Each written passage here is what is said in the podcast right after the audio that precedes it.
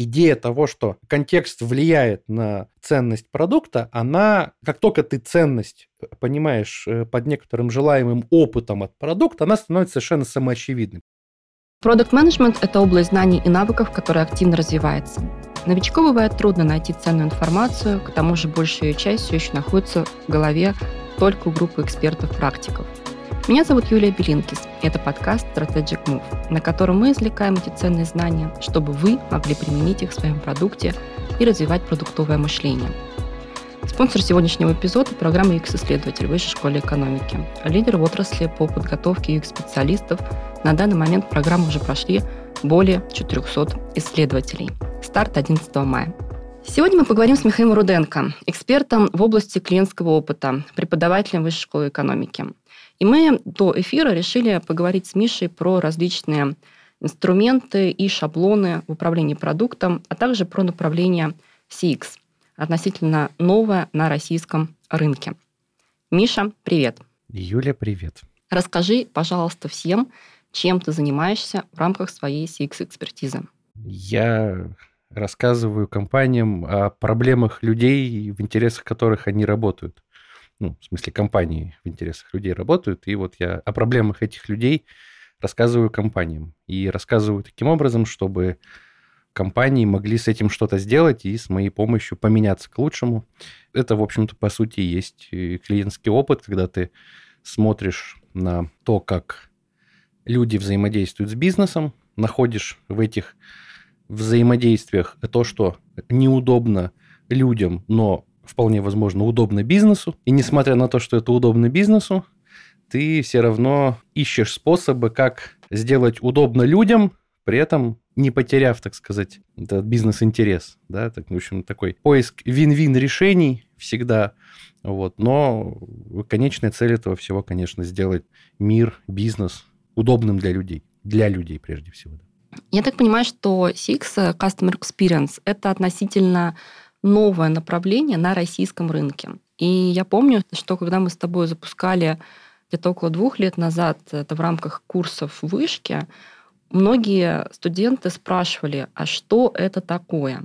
И действительно, если посмотреть и поспрашивать людей на рынке, то видно, что многие их ассоциации с клиентским опытом – это ассоциации со службой поддержки, расчетом NPS – ну, отзывами. Правда. Вот, соответственно, как поменялось, наверное, эволюционировало это направление за последние годы? Что ты сейчас видишь в компаниях? Больше ли, а, увеличилось ли количество запросов на такую экспертизу? Мне сложно судить, наверное, как-то объективно о рынке, частью которого я являюсь, и более того, так скромно чуть-чуть предположу, что там некоторым образом влияю на него, мне хотелось бы верить, конечно, что это поменялось. Ты права в том, что CX это для многих про службы и поддержки, про замеры NPS и про то, как правильно обрабатывать обратную связь, что, в общем, ну, не ошибка, строго говоря, это просто часть большой дисциплины управления опытом, и просто, наверное, самая понятная часть. Но Хочется верить, конечно, что образованность растет, и что за этой частью постепенно люди начинают видеть более фундаментальные вопросы, там вопросы управления ценностью потребительской, да, управления там, впечатлениями, связи этого всего с бизнес-стратегией общей, как-то помещение это всего, этих вопросов на стратегическую повестку, я вижу некоторые, ну, скажем так, свидетельства того, что это происходит. Происходит ли это быстро? Нет. Но может ли это происходить быстрее? Наверное, да, но я не знаю как. В целом, наверное, меня устраивают, как бы, как вот участника рынка, э, темпы роста, потому что активное пушение и бегание как бы по рынку с флагом CX и там просветительская деятельность, она тоже, в общем-то, ограничено некоторым здравым смыслом, да, и когда ты что-то активно начинаешь впаривать, говорить о том, что вот это новое слово, давайте как бы дружно все туда а, пойдем и, и будем все теперь заниматься CX, это вот как бы New Black. Ничего хорошего из этого обычно не бывает. То есть такие вещи растут органически, и на моей памяти это уже там третья попытка вытащить на стратегические повестки ключевые, вообще говоря, бизнес-вопросы, да, про клиента, про его хотелки, про то, как мы его удовлетворяем. То есть первый был как бы маркетинг, который сейчас ныне там скатился к лидогенерации и размещению рекламы с уходом там соцсетей сильно пострадал.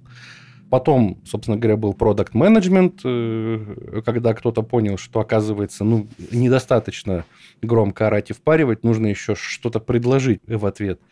И теперь как бы CX совершенно пассаж в ту же сторону, который ровно те же самые вопросы и поднимает, что, оказывается, у нас есть клиенты, оказывается, это источник, единственный источник денег в нашу компанию, и почему бы не отнестись к нему с вниманием, там, угу. как минимум, да, с любовью, и не начать заботиться о том, чтобы ему было хорошо. Угу. Это просто разные термины для одной и той же вот этой простой мысли, что у компании есть клиент. Но в CX мы идем, к счастью, дальше, и появляется там управление опытом сотрудников, которое там уже сейчас, по крайней мере, начинает преподноситься угу. как более важная штука. То есть управляйте опытом сотрудников, делайте так, чтобы сотрудникам было хорошо, и тогда ваши сотрудники сделают хорошо вашим клиентам. То есть, в общем-то, довольно старая сервисная вот эта вот максима о том, что клиент-ориентированность начинается с ориентированности на сотрудников, она здесь как бы внезапно проявилась для ну, многих CX-экспертов рынка экспертов рынка, да, в кавычках, это стало некоторым откровением, но тем не менее, вот, то есть мы как-то вот обсуждаем одно и то же, но под разными соусами. Угу. В целом ничего плохого. Слушай, я поняла, почему у меня э, направление Customer Experience вызывало когнитивный диссонанс, я тебе признаюсь. Потому что я, наверное, никогда не рассматривала клиентский опыт как нечто отдельное от продукта.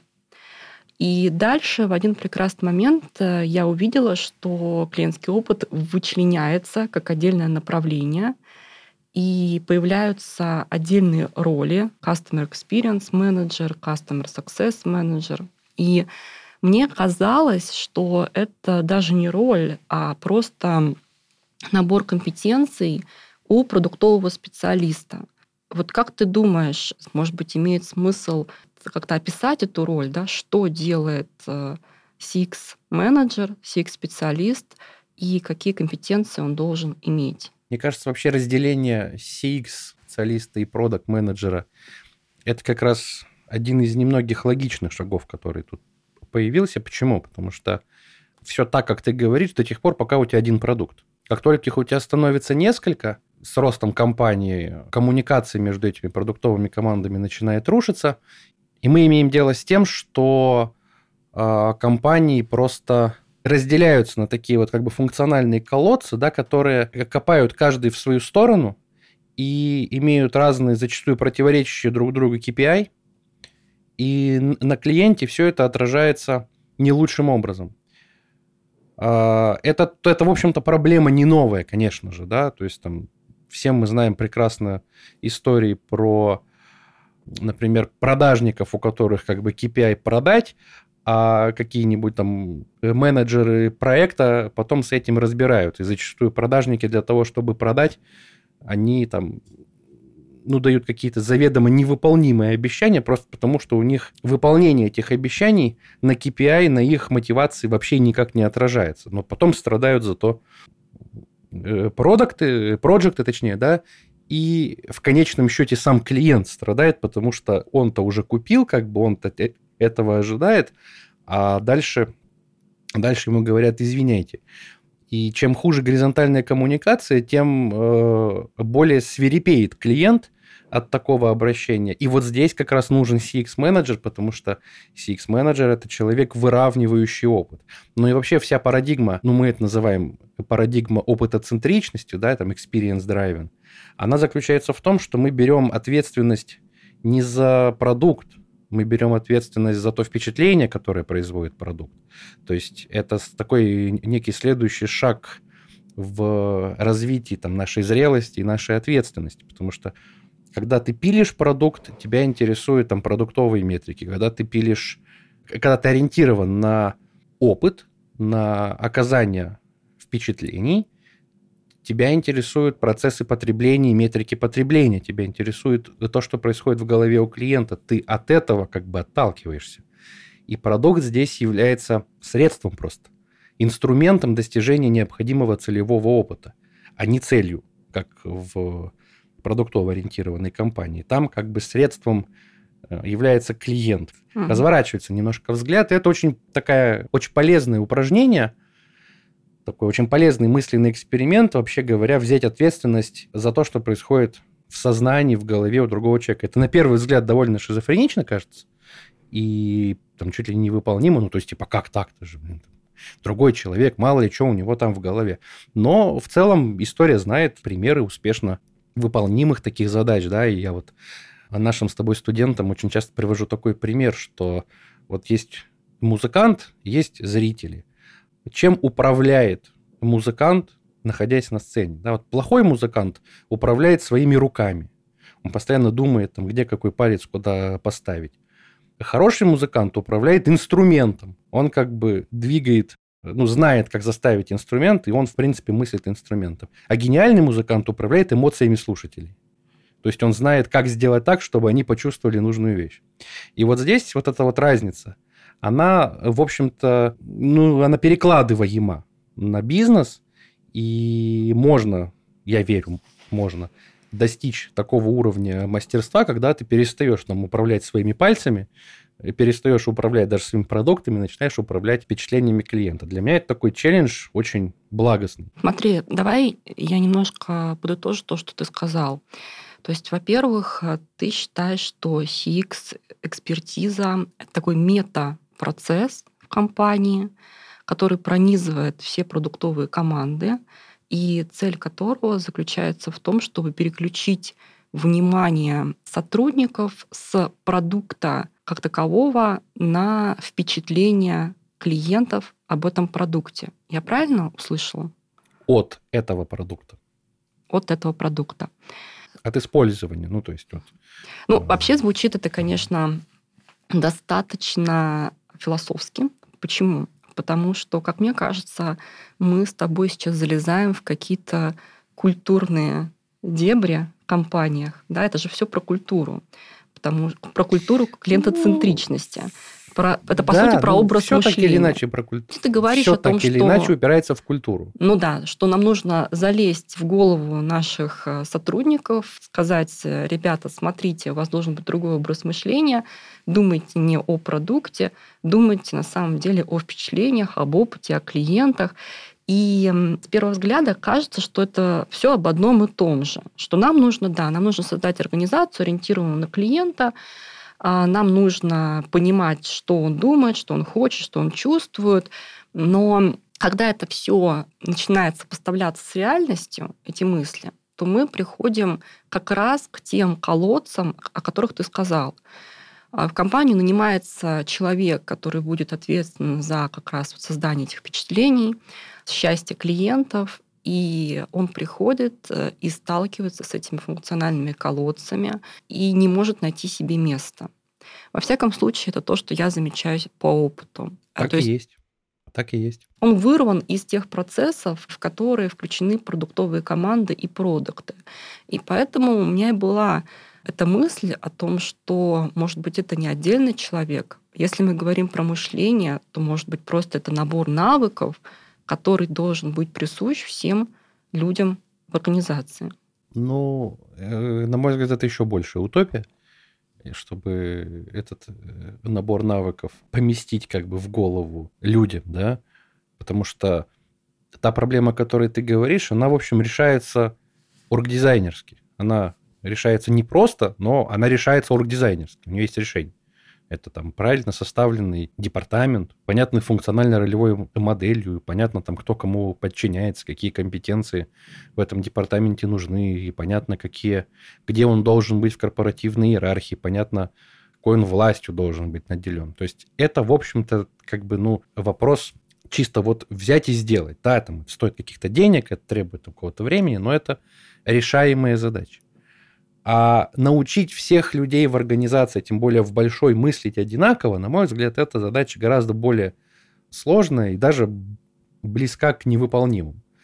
То, что любая парадигма, в том числе и CX-парадигма, она требует там некоторой трансформации, да, она требует там некоторых преобразований, да, но это не проблема, если об этой, об этой задаче как бы сразу знать и подходить к решению, ну, с учетом этой задачи. А, Все же становится как бы очень э, понятно на примерах. То есть вот какая-нибудь компания, которая производит кухни, например, да, вот один там из моих недавних кейсов. Компания производит кухню. Она всю жизнь думает, что она делает шкафы, мойки, полки. Вся ее как бы деятельность направленная там на проектирование вот этого кухонного уголка. В то время как опыт, который генерит этот продукт, он заключается не в этом, да, он заключается в том, что кухня это вообще там единственное место в, в, в квартире, где семья встречается вместе. Угу. Это там одна из историй, да. Вторая из историй это там место, где люди на самом деле не только едят, еще и работают, что как бы делает кухню, в общем-то, не кухней. Она делает ее просто там определенной жилой зоной, в которой просто иногда приходится еще и готовить. Маленькие дети с мамами проводят очень много времени на кухнях, потому что, ну, мама на кухне, как бы, где бы еще быть ребенку. Хоть одна кухня адаптирована для детей, вот, вот не одна вообще. Понимание этих штук как бы просто говорит о том, что, ребят, мы делаем вообще не мебель, да, мы, мы делаем вот эти вот зоны, в которых семья встречается. Что нам для этого нужно поменять в своих процессах? Ну, например, давайте делать столы. И давайте нашу мебель будем строить не вокруг вот этого вот уголка странного, а вокруг стола, на котором, собственно говоря, все и происходит. И фабрика начинает переквалифицироваться, и доминантой ее продукции становится стол. Это совершенно конкретный, понятный орг, оргуправленческое решение технологическое решение. Совершенно, ну, то есть, чувака, который выпиливает этот стол из массива, совершенно не требуется от него никакого изменения майнсета, от него не требуется вообще ничего, кроме того, что кто-то должен просто новый чертеж ему дать, и он его сделает. Поэтому этот вывод о том, что давайте делать не мебель, а места, в которых люди встречаются и общаются, ну, семьи, он делается благодаря там несложному исследованию на несколько месяцев силами двух человек, которые просто уже там заблаговременно нормально мыслят. И все. И это потом провозглашается на воркшопе, руководство начинает как бы думать, ого, охренеть, какие у нас тут глубины, глубины мысли э, рождаются. Принимает э, соответствующее решение, и, и компания просто начинает там работать по-другому. Совершенно живой пример того, что можно делать благодаря CX-подходу. Никакой философии речь вообще, в общем, не идет. Ну да, идет больше речь про рефрейминг подхода к продукту. Мы создаем не э, стулья отдельно, полки, да, а мы создаем какую-то ценность, и именно за эту ценность клиент нам платит деньги. Да? Хорошо. Да. То же самое мог бы делать продукт-менеджер этих кухонь, если бы он там как бы был. А, но, повторюсь, когда у тебя несколько компаний, когда у тебя несколько продуктов, как вот Икея, например, да, ну, то есть в ту же сторону. Икея не случайно не продает мебель, у них, не, у них нет этих страшных э, каталогов, у них есть комнаты, э, просто квартиры. Вот, и вот там, ну, я не знаю, как это внутри в Икеи, я так глубоко не изучал, но точно там есть там CX-директор, который, в принципе, насквозь видит весь клиентский путь, я абсолютно уверен, ну, то есть я его даже знаю. Вот, и он ставит задачи продуктам, потому что продукт работает вот как бы от сих и до сих. Вот он делает конкретный продукт, он его и делает. Он понимает, конечно, общий вклад своего продукта в общий клиентский опыт, безусловно, если нормально все выстроено, он его понимает. Он видит этот глобальный CGM, он понимает, где его зона ответственности начинается, где заканчивается. Но сам CGM должен быть, а, у него должен быть хозяин какой-то. Он должен быть объектом чьей-либо ответственности. Вот эта ответственность от CX-менеджера. Если мы говорим про такие большие компании из множества продуктов, которые потом схлопываются в единый интегрированный клиентский опыт, то это хороший пример использования CX подхода и э, этой роли. С другой стороны, большинство цифровых, например, продуктов это достаточно, ну, в кавычках, простое решение, в котором понятен клиент, понятен его клиентский путь, и за этот путь, в принципе, может э, отвечать продуктовая команда. И тогда в ней CX-роль э, инкапсулируется в голове у продукта или у следователя. Правильно я понимаю? Или у фаундера. Или у фаундера. Что более правильно. Угу. А можешь ты тогда а, привести набор критериев, по которым мы можем каким-то образом отличить те ситуации, контексты, в которых требуется вовлечение такой отдельной роли CX-специалиста, и те ситуации, в которых, в принципе, это считается избыточным. Длина клиентского пути. Она, понятно, там не измеряется в километрах, в годах, да, она там, ну, наверное, измеряется в количестве интеракций, но глобально э, понятно, да, что там, например, клиентский путь сервиса по покупке билета на автобус, который висит там где-нибудь на, на сайте автовокзала, и клиентский путь покупателя квартиры это просто там ну, объекты совершенно разного, там, несопоставимого масштаба. Э, в компании, которая делает плагинчик по покупке билетов на автобусе, там может быть какой-то один чувак, который и то, и то делает. А в, у девелопера, ну, там, очевидно, нет, потому что там таких плагинчиков будет сотни и сотни. Вот. Ну и глобально, да, это количество все-таки продуктов в портфеле. Если продукт один, то может заниматься этим продукт менеджер Но как только возникает портфель, то все.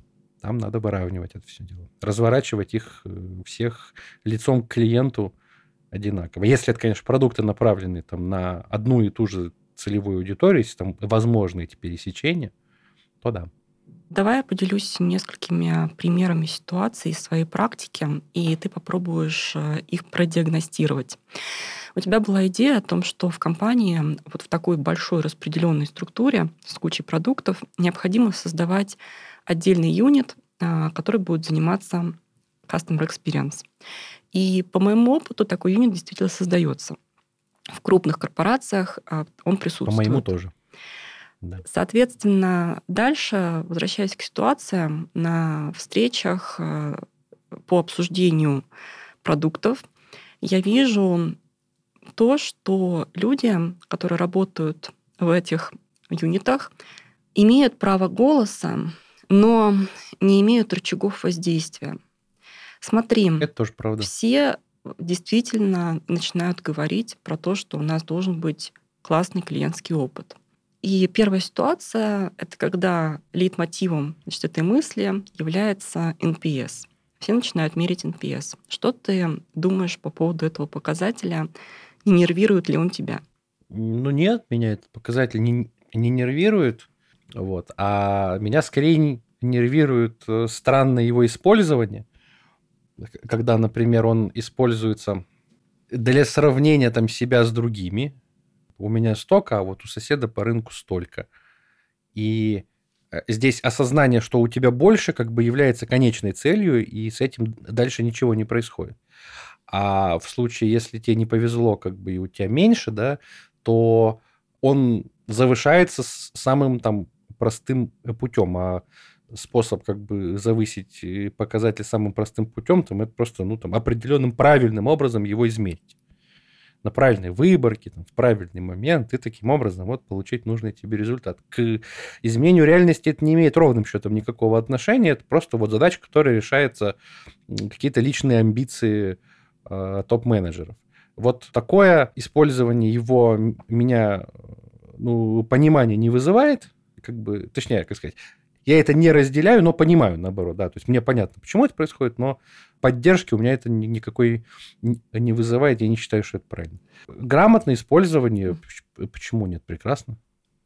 Да, но возвращаясь к этой организационной единице, а, как я вижу, что происходит на рынке, то, что NPS является единственным KPI это организационная единица, которая отвечает за customer success. Нет, опять же. Ну, точнее, я не знаю, у меня нет там какой-то всеобъемлющей статистики, но там, где, по крайней мере, я имею по работе связь с такими департаментами, там это происходит не так. Там NPS является одним из показателей в общей как бы системе, и помимо этого они, конечно же, мониторят и финансовые показатели, там, если это розница, там какой-нибудь розничный товарооборот, если это услуги, там какая-нибудь возвращаемость, там, ретеншн и прочее. А, то есть в целом нет совершенно, вот, э, на мой взгляд, никакого перекоса там, но, повторюсь, опять же, где мне там довелось видеть, да, ну и видишь, любой инструмент можно всегда использовать неправильно. Я писал там в статье у себя в блоге, что одна компания на встрече объясняла мне, что, значит, они посчитали стоимость процентного пункта NPS в деньгах. Может быть, если они так бы меня сейчас слушают, вот привет им большой. Ну, то есть натурально, да, это просто вот они свято верили в то, что NPS, увеличение на, процентных, на процентный пункт NPS, реально повлечет увеличение выручки, потому что они до этого посчитали как бы корреляцию за прошлый период. То есть взяли просто увеличение выручки и сравнили это с увеличением NPS. И высчитали корреляцию, что... И живут в святой уверенности, что если они дальше будут NPS растить, э, растить, ну, то есть, грубо говоря, что-то делать, чтобы он вырос, то обязательно вслед за ним э, увеличится выручка. Ну, это, это даже возможно, я не знаю, нужно смотреть, возможно, есть какая-то корреляция, но, конечно, сделать такую причинно-следственную связь... Об, об, об этом надо, да, об этом надо как-то сообщать странно. и говорить тогда не в этих терминах. Угу. Ну, то есть, не давайте мы посчитаем стоимость процентного пункта NPS, потому что NPS нисколько не стоит. А мы научились, мы как бы всю логику нашего ну, всю, всю нашу бизнес-логику настолько хорошо понимаем, что мы знаем, куда ударить, чтобы выросла mm-hmm. выручка, и мы одновременно там э, понимаем, что это повлечет там увеличение NPS. Ну, то есть это показатели, не имеющие причинно-следственной связи, это корреляции просто. Абсолютно. Совершенно. Mm-hmm. Вот. И поэтому это симптом, ну, некой более широкой проблемы вот такого безмозглого обращение с метриками, ну вот о чем мы тогда с тобой поспорили в, в канале, я как раз вот за это топил, про то, что если ты не понимаешь логику, которая у тебя лежит под тем, что ты измеряешь, то ты будешь выдавать вот такие вот перлы, потом тебя как бы будут э, троллить на подкастах. Слушай, ну может они таким образом пытались обосновать значимость вообще в принципе своей работы и этого показателя в частности? Вот, да, смотрите, да, если может быть изме... ну, если это может быть измерено в деньгах, значит, это правильно выбранный показатель, и мы тут не просто так работаем. Да, совершенно верно. Это мутация под воздействием там, определенной сформированной корпоративной культуры. Я, я повторюсь, я могу это объяснить, но я совершенно, я совершенно с этим не согласен. Угу. Да, такая подмена понятий да, происходит. Хорошо, давай вторую ситуацию. Опять-таки из моего опыта. Что еще делает SIX-специалист в корпорации? Это построение CGM. Customer Journey Map. И даже если посмотреть сейчас, э, зайти на HeadHunter и вбить там эту аббревиатуру CGM, то мы увидим, что появляется даже отдельная роль CGM-эксперт. Соответственно, да, все должны владеть этим инструментом поголовно, и он стал таким, таким уже стал а, best practice. Что ты думаешь по поводу этого инструмента? Когда к нему относишься? Дело в инструменте или дело все-таки в ценности? Мне кажется тоже, что здесь сильно искажен смысл.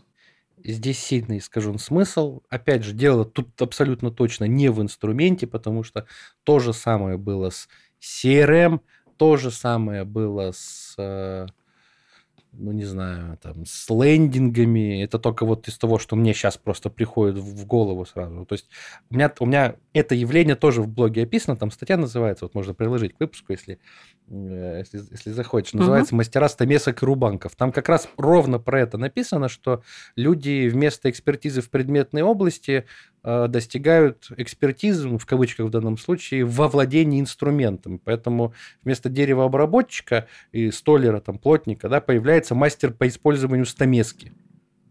Вот. Э, что вот применительно к физическому миру звучит э, несколько странно, а вот эксперт CRM или вот CGM эксперт нормально. Вот я только недавно смотрел тут э, один э, анти антикризисный CX-ивент, в котором были вот такие всякие CGM-эксперты, владельцы клубов.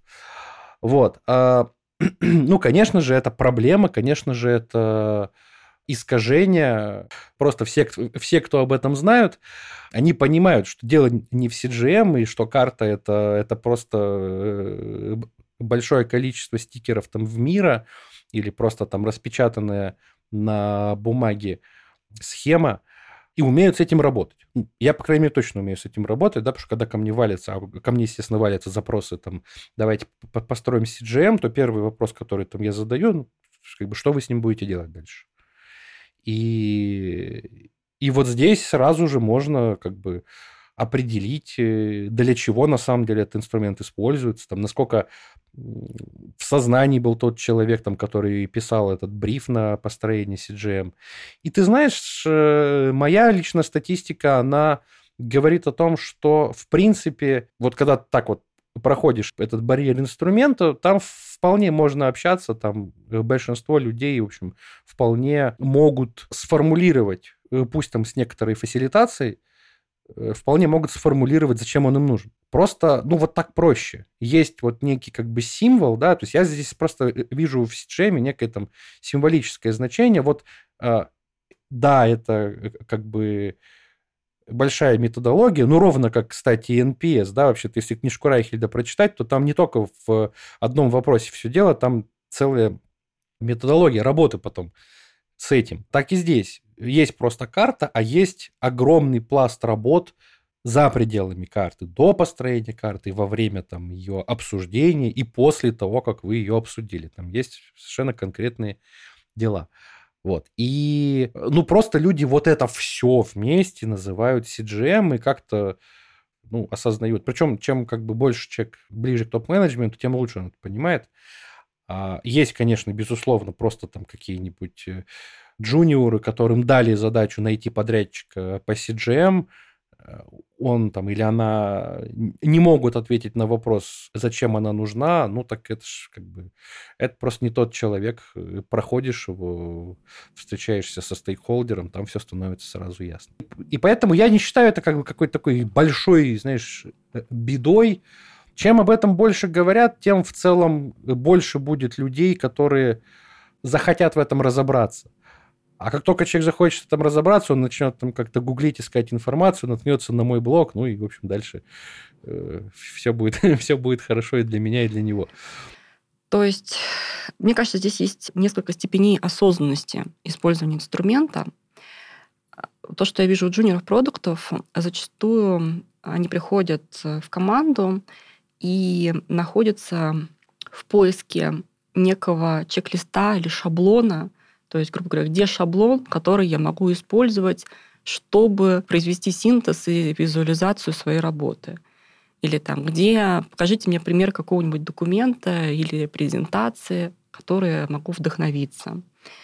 И в итоге вот на этой стадии осознанности фреймворки известные становятся такой волшебной таблеткой, целью, то есть, грубо говоря, кажется, что если ты сейчас заполнишь все клеточки пустые, наклеишь все стикеры, будет тебе счастье, и ты наконец-то покажешь, а, вот это является моим результатом. На втором уровне осознанности это, из этого CGM, заполненного, да и любого другого шаблона, необходимо сделать что-то, что будет являться actionable результатом. То есть э, как-то по твоему опыту, э, допустим, мы построили карту клиентского пути, э, допустим, мы даже выявили там все основные проблемы. Что делать дальше? Как и сделать из этого всего не а, просто полотно, которое висит на, на стене в переговорке, как это все внедрить в продукт? Да, я понял. Давай по первому сначала. У меня есть комментарий по поводу того, что фреймворк а, ради визуализации работы своей. Это супер точно, а, но мне кажется, здесь обоюдная такая немножко история, что если джуниор ищет э, извне где-то компании фреймворк для того, чтобы заполнить и легитимизировать себя внутри компании, то там незрелый не только сам джуниор, но и вся остальная вертикаль, которая его наняла потому что человеку не объяснили, как бы, каков должен быть образ его э, результата в этой компании. Он тут э, сидит и думает, а, блин, а что же мне такое сделать, чтобы у всех было ощущение, что я эффективен. Ну, то есть, как бы, это не джуновская задача эту вертикаль чинить в данном случае, и он тут просто, ну, вот не повезло, как бы, а, молодому человеку. что он, он попал в такую компанию. Надо из такой компании просто бежать по-хорошему. Вот. А что касается того, что делать с э, CGM, ты знаешь, э, мой личный опыт показывает, что CGM имеет как бы две важных точки в своем жизненном цикле. Э, первое, это она очень хорошо собирает людей на воркшопе и дает им друг с другом поговорить. Это первая ее задача. И второе, она прекрасно украшает переговорные комнаты в качестве просто декоративных обоев.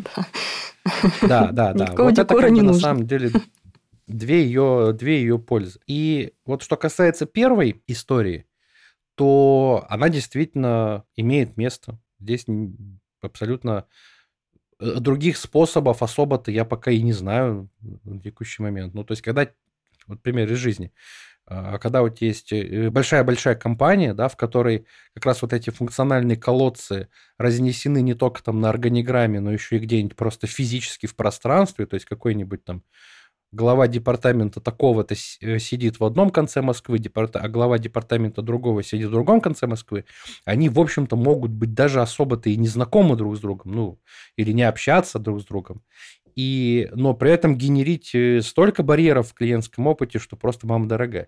И воркшоп вот такой вот с картой, это просто может быть единственное место, где эти люди нормально, а, управляемо обсудили предметные вещи.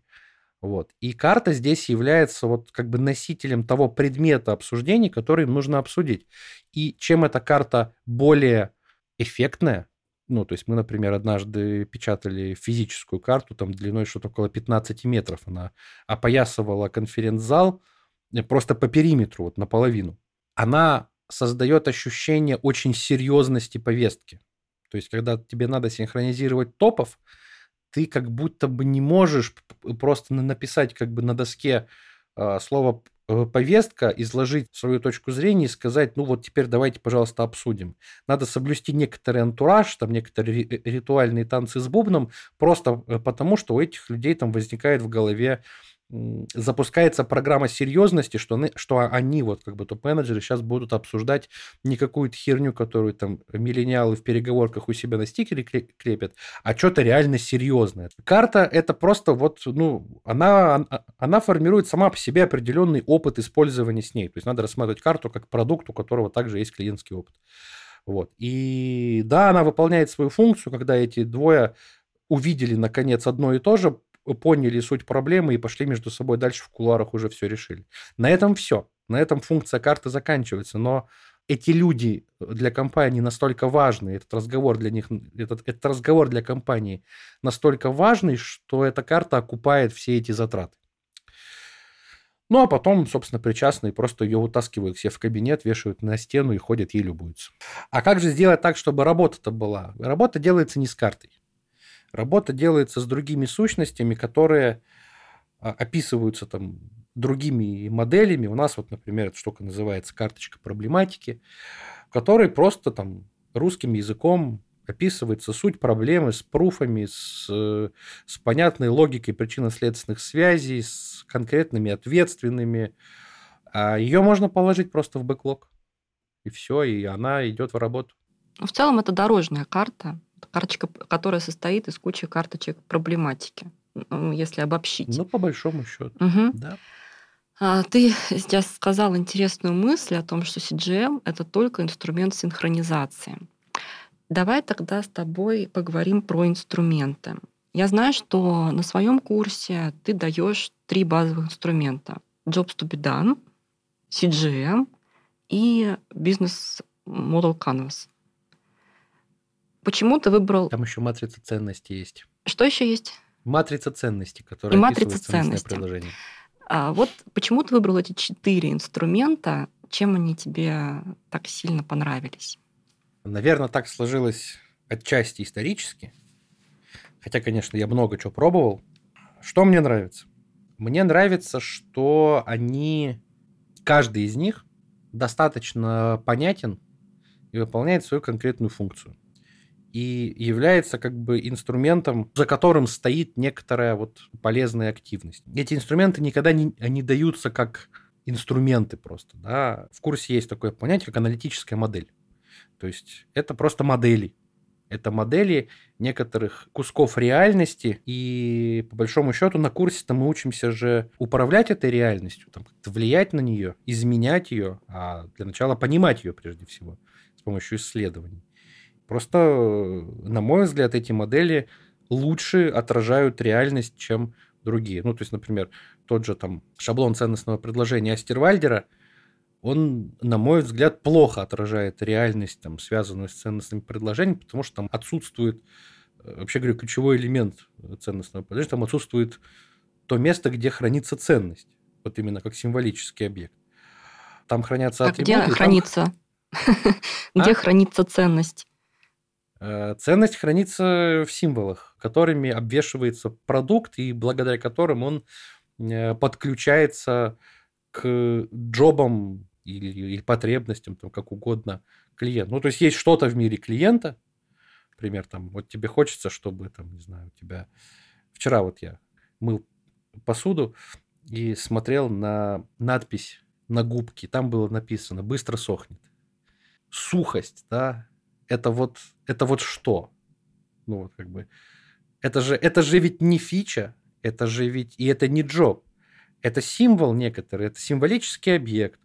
А, вот именно это является ценностью в губке. Но при этом у нее, у губки есть там свои способы, как эту ценность достичь. Да? Есть там, соответственно, материал, из которого она изготовлена, есть там какая-нибудь форма специальная, есть там если бы, допустим, там коллеги угу. из пятерочки, вы бы лучше бы проектировали опыт партнеров которые делают эту STM-ку, там еще бы э, хранилище для этой губки было бы, которое бы позволяло этой губке сохнуть еще быстрее, потому что если ты ее в лужу кинешь, она никогда не высохнет. Вот. А, так вот, сама по себе сухость это не, не атрибут, ее потрогать невозможно. Это символический объект, в него можно только верить, его можно только ценить. И вот эту штуку нигде нельзя расположить в конвасе Астервальдера, потому что она все время норовит как бы то в круг улететь, то, то в квадрат улететь. А это не то, не то некорректно, потому что это не является ни продуктом, ни э, чем-то, что как бы в жизни клиента происходит, потому что в жизни клиента там эта сухость для чего-то нужна. Ну, например, ему там неприятно брать мокрую губку, или она там пахнет, и, и посуда потом пахнет. Вот это про жизнь клиента. А вот как сухость как объект, что является ценностью, она нигде не хранится в конвайсе как бы ценностного предложения, ну, кому. Угу. Поэтому пришлось там изобрести на основе матрицы QFD, вот э, упомянутый тобой недавно, ну, точнее как, в QFD подрезалась только матричная структура, в принципе, сама, а содержание-то пришлось изобретать. Но в целом, вот я нашел место, где хранить эти вещи и связывать ее логично для, там, с, с продуктами. Вот. А, и все остальные продукты, э, инструменты, которые на курсе используются, они, в принципе, про это же самое. То есть это такие наиболее точно отражающие реальность как бы схемы из всех просто, что я видел. Во-первых, я с тобой полностью согласна по поводу value proposition canvas. Мне кажется, что это очень хороший маркетинговый ход. Я никогда не видела, чтобы эти канвасы заполнялись в компании. Ну да, а как бы они не были раскручены Астервальдером и э, его стратегайзер, да, по-моему, его компания называется. Ну, да, да. Это, возможно, заходит на каких-то воркшопах, а, но это очень сложно адаптировать в непосредственно командную работу. Ну, потому что это неудобно, потому что этот инструмент это неудобно, не описывает да. то, что должен описывать. А вот, например, я получаю в чат периодически, я сейчас, извините, секундочка саморекламы, да, я получаю там от слушателей курса, что, блин, мы, мы теперь вообще ничем, кроме твоих инструментов, пользоваться не можем, мы просто теперь все раскладываем на Job Canvas и для всего строим как бы матрицу ценностей. Мне от этого гордо. А, job Canvas, да, ну это job, jobs да. to be done, правильно? Jobs be done ты веришь? А, я в него верю, может быть, даже немножечко больше, чем следовало бы. Вот. Ну, то есть, э, мне, наверное, тут не хватает здорового скептицизма какого-то, но, но так, как-то я в это прям сильно верю. Что тебя заставляет верить? Сама идея того, что у нас есть э, контекстные потребности или удобство самого фреймворка, что это, какое преимущество ты видишь в Jobs to be done? Я верю в то, ну, во-первых, смотри, есть как бы там сейчас для понимания слушателей, да, есть разные трактовки GTBD. И это вообще один из самых плохо описанных, ну, не, то есть у него очень много всяких разных трактовок, и никто не понимает, какая правильная. Вот, поэтому мы там будем говорить про некую мою версию, которая базируется на взгляде Кристенсена. Все исходит на самом деле логично из вот этой вот концепции опыта, потому что без концепции опыта GTBD, он, он, он нелогично применяется. А с, с концепцией опытом все хорошо, потому что когда мы говорим о том, что важен как бы не сам продукт, а опыт его использования, когда мы вот это вот максимум кладем в основу э, взгляда компании, что важен как бы не шкаф, да, а важно с семьей посидеть. Стол. Как только мы ты начинаем про стол смотреть... Говорил. Шкаф стол, это про другое. Ну, стол, шкаф, кухня. Ну, то есть, как бы, когда ты делаешь шкафы, ты как бы понимаешь, да, что шкафы не главное. так вот, когда э, важно не характеристика, а не продукт, а опыт использования, то ты в этих терминах неизбежно утыкаешься в то, что этот опыт происходит на некотором ландшафте. Ну, то есть не бывает посиделок просто сферических в вакууме за столом, да, существуют вполне конкретные праздники, существуют вполне конкретные там как бы обстоятельства, вечер там с семьей, выходной, это все конкретные контексты нам продукты, по большей части, нужны не всегда. И вот это очень важно это понимать, что вот еще вчера я про CRM не думал, а сейчас я про CRM думаю. Что-то в моей жизни поменялось. Ну, я же не поменялся при этом. Я же как был, э, так и есть. Я стал там на несколько дней старше. Поменялся мой контекст.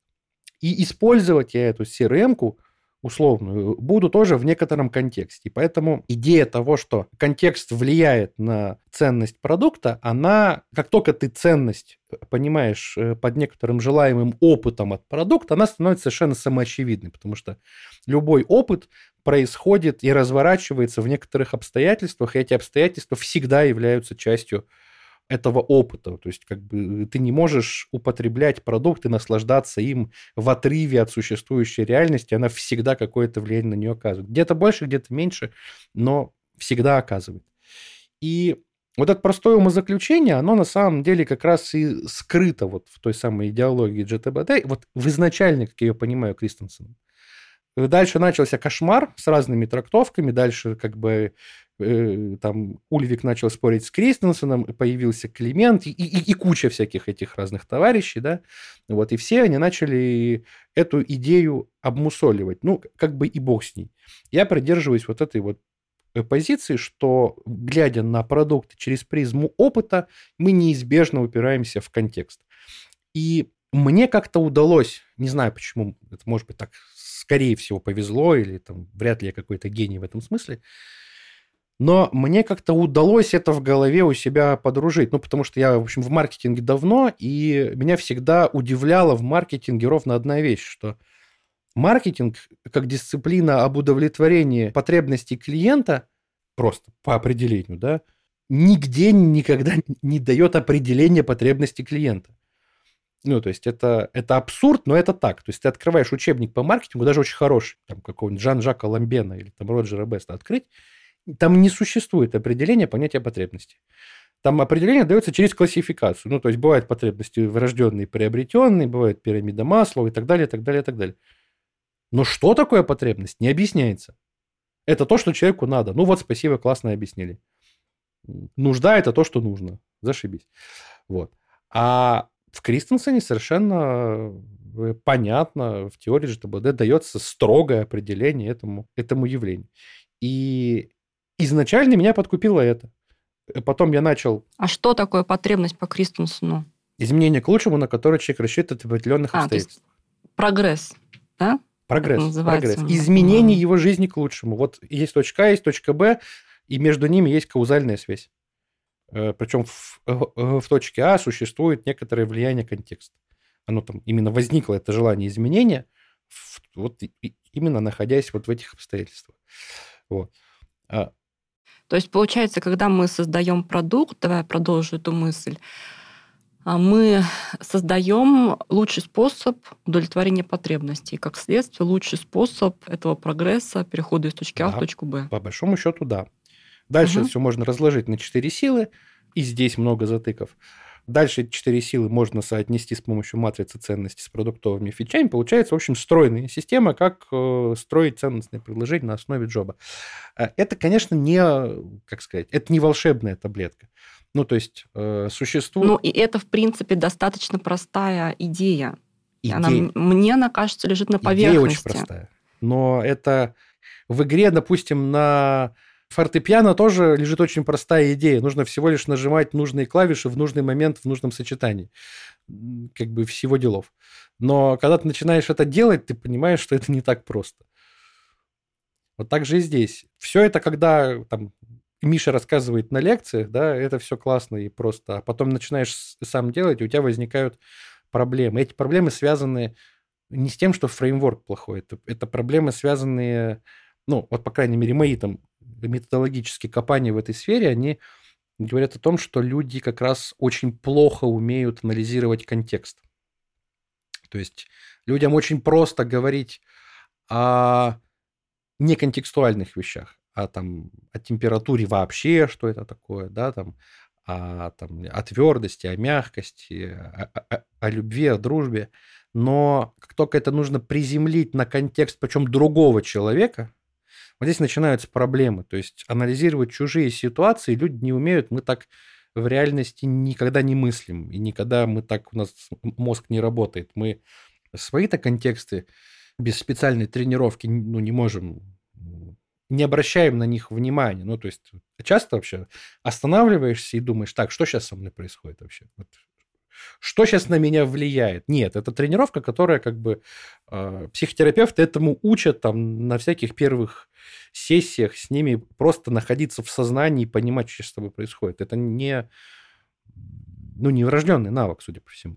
То есть, получается, шаблоны нам дают э, какую-то ложную уверенность в том, что мы сейчас делаем что-то правильное, а на самом деле за правильность отвечает не сам инструмент, а тот, э, то понимание, глубокое понимание поведения и опыта, которое мы должны получить с помощью исследований. А, да? Ну и да, и нет, потому что получить с помощью исследований там тоже есть свои грабли. На самом деле за ну а как по-другому это получить? Жизненный опыт. залезть в голову. Вот, к сожалению, жизненный опыт. То есть единственное... Когнитивно искажен. Да, но все-таки в меньшей степени, чем э, попытка без него попытаться объяснить логику человека, у которого он есть. А как же, то есть ты сейчас ставишь такой большой жирный крест на всем, что называется продуктовыми нет, исследованиями, нет, нет, глубинками нет, нет, и так далее? Нет, не ставлю это была раз. шутка, я надеюсь, что, конечно, этого не делаешь. Нет, я как раз говорю о том, что интерпретировать эти исследования должны люди, обладающие определенным жизненным бэкграундом и опытом. Ну, то есть можно охренительно провести глубинку там с каким-нибудь, не знаю, там, токарем, сварщиком или директором совхоза, но если ее будет анализировать как бы 21-летний а, юноша как бы с накрашенными ногтями, который гуляет от офиса в ближайший Starbucks и обратно, и в принципе ничего больше. Миш, ну почему Ну потому считаешь? что вот Слушай, я такой ну, вот консервативный говнюк да, консервативное в твоем мышлении. Ничего страшного в этом да, нет. вообще понятно, но только просто не нужно... Эти... кофе пьет. Я прекрасно отношусь к этим людям. Я с удовольствием с ними бы выпил кофе или поиграл там на одной сцене. Но не нужно этих людей ставить анализировать опыт владельца совхозов, понимаешь? Просто вот, вот здесь очень важно. То есть, когда э, человек с другим жизненным опытом или Бизонова э, начинает анализировать очень большой прожитый пласт опыта, он просто не может провалиться в эту глубину. Ну, она, она, она, она на него, для него недостижима. Так эта идея не новая. Это называется, по-моему, в производстве что-то типа сообщества практиков, когда идея в том, что ты сам исполнитель э, твоей, своей работы, анализируешь эту работу и смотришь на себя как на элемент этой большой не, не, системы. Не нужно, да? не нужно становиться владельцем совхоза для того, чтобы анализировать опыт владельца совхоза. Это как, это как раз другое, Но он же другое искажение. Там как раз начинается максимально вот к ним. производственное мышление и так далее. Нужно примерно столько же пожить, чтобы сформировались такие же эвристики э, по отношению к миру. То есть мы очень многое в своей жизни, ну вот эти вот самые когнитивные искажения, это же те самые эвристики, которые э, и, и позволяют нам решать вообще любые задачки по жизни. Ну то есть кто-то там, например, у него есть какие-то такие вот лайфхаки по, по жизни, как там экспертов, например, искать, э, как там людей на работу нанимать, как отличить хороший результат своего труда от плохого результата своего труда. Все приходит с жизненным опытом, это такие житейские вещи, житейские эвристики, которые лежат как бы в основе вообще анализа. И если они у тебя, как у аналитика, еще не сформировались, ты просто не поймешь э, те выводы, которые тебе говорит человек на глубинке, потому что он исходит из этой призмы, а ты исходишь совершенно из другой призмы. Поэтому, ну, слушай, как бы найм researcher ов и аналитиков это совершенно там решенная, ну, точнее, как решенная, не решенная на самом деле, но, по крайней мере, там не новая отрасль, там, социологии э, умеют это делать. И там существует такое понятие, как доверие к субъективности. То есть от нее не избавиться никогда. Любой researcher всегда привносит некоторую субъективность. Ты можешь ей только доверять. А доверие к субъективности возникает тогда, когда ты понимаешь, ну вот сейчас тебе этот человек передаст тот опыт, с которым он работал, или нет. Ну, один человек разгрузит вагон или не разгрузит. Здесь же нет никакого как бы пренебрежительного отношения к тому человеку, который там разгружает вагон. Может быть сильным, может быть слабым, но просто это не та задача, которую он должен делать в одиночестве. Так же и здесь ну, не нужно как бы молодых хипстеров отправлять э, анализировать интервью там с начальниками производств. И не нужно начальников производств отправлять анализировать интервью с хипстерами. То есть это должно быть все-таки как-то ну, соразмерно. Это должны быть люди, которые все-таки обладают по похожим бэкграундам, культурным, там, жизненным опытом. Самое простое жизненный опыт. Ну, то есть, как бы... Угу. Я много, мы много об этом разбили. Мы как бы в компании копий или копиев, не знаю, сломали. В общем, и много мы советовались на эту тему там с экспертами рынка, с очень такими авторитетными полевиками. И пока консенсус все-таки на том, что существенно улучшить качество интервью – можно не благодаря тренингам по Customer Development, да, а благодаря поиску и найму исследователей с сопоставимым жизненным опытом и похожими эвристиками. Понятно. Это интересный момент. И как следствие, то есть они э, в твоей парадигме проводят э, интервью, потом это все фиксируют в рамках какого-то инструмента типа Jobs to be done, да. канвы, и где возникает, смотри, я, я сейчас понимаю, для чего используются инструменты в отдельности, где возникает их мэтчинг.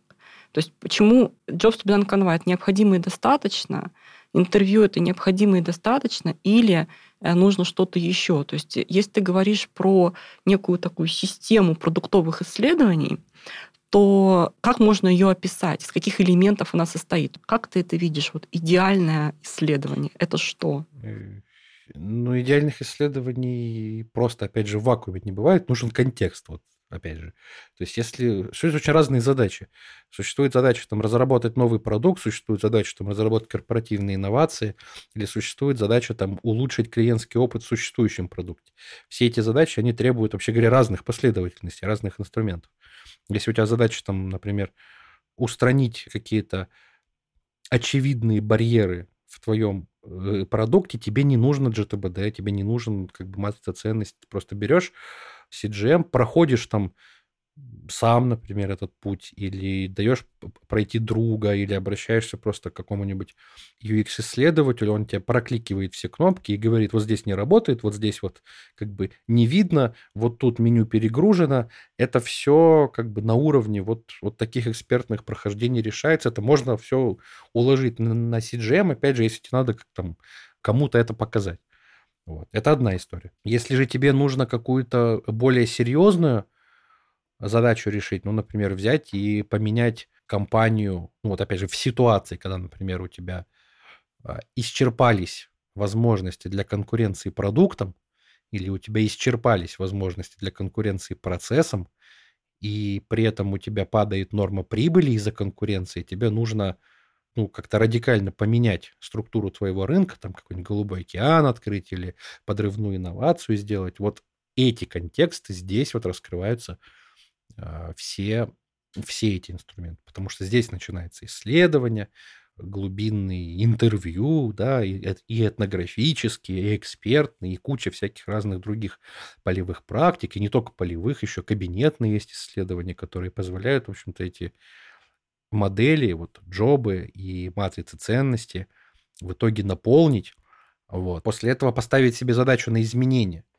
Ну, то есть эти модели, по большому счету, вот в состоянии SIS, они нужны для того, чтобы увидеть в них логические пробелы и противоречия.